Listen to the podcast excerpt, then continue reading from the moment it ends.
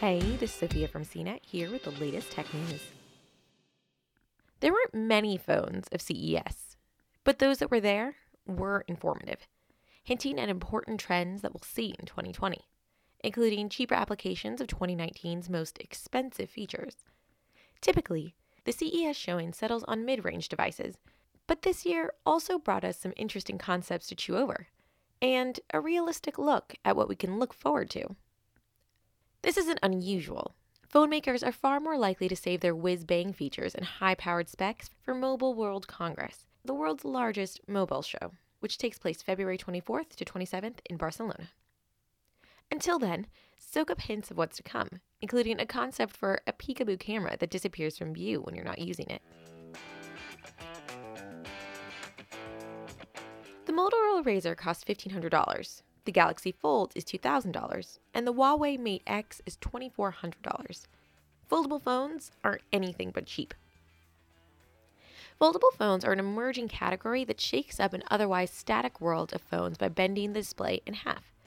The high cost of research and development and new manufacturing techniques make these early foldable designs at least double the cost of their 4G counterparts.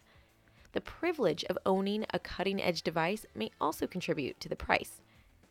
But the high price of these first foldables means that few people will actually be able to buy one.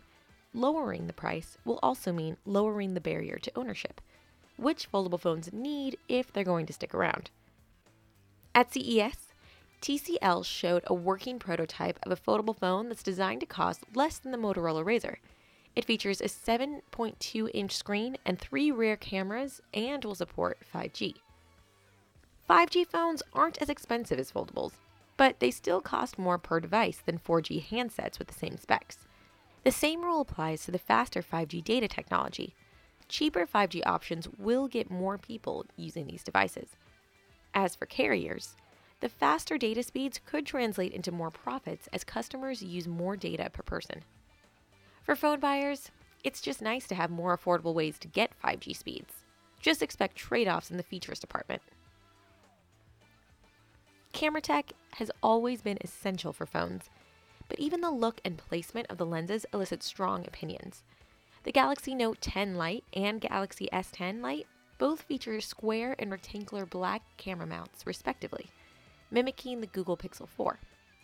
Some industry watchers think that Samsung is taking the bold road to counter the iPhone 11, whose large protruding cluster of rear lenses makes Apple's phone immediately identifiable. On the opposite end of the spectrum, the OnePlus Concept One phone uses an electrical current to either hide or reveal the phone's multiple cameras on its back. The concept is to make the phone look sleeker, especially at a time when camera lenses are proliferating. Finally, phones aimed at gamers have made up a small but steady contingent of handsets.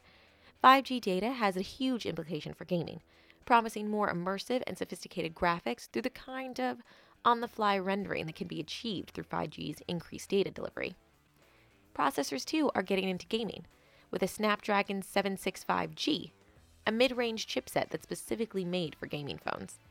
And more phone makers are set to embrace displays, with 120 Hz refresh rates for smoother animations. The Black Shark 2 Pro has neither of those first two things, but it's still possible that the best gaming phone we've seen, complete with a case that makes it work a little like the Nintendo Switch. A helpful gaming mode also makes this handset specifically geared toward gaming, rather than a mainstream phone that's just powerful enough to play along sessions of resource heavy games. CES may be over, but for phones, the year is just beginning. For more of the latest tech news, visit cnet.com.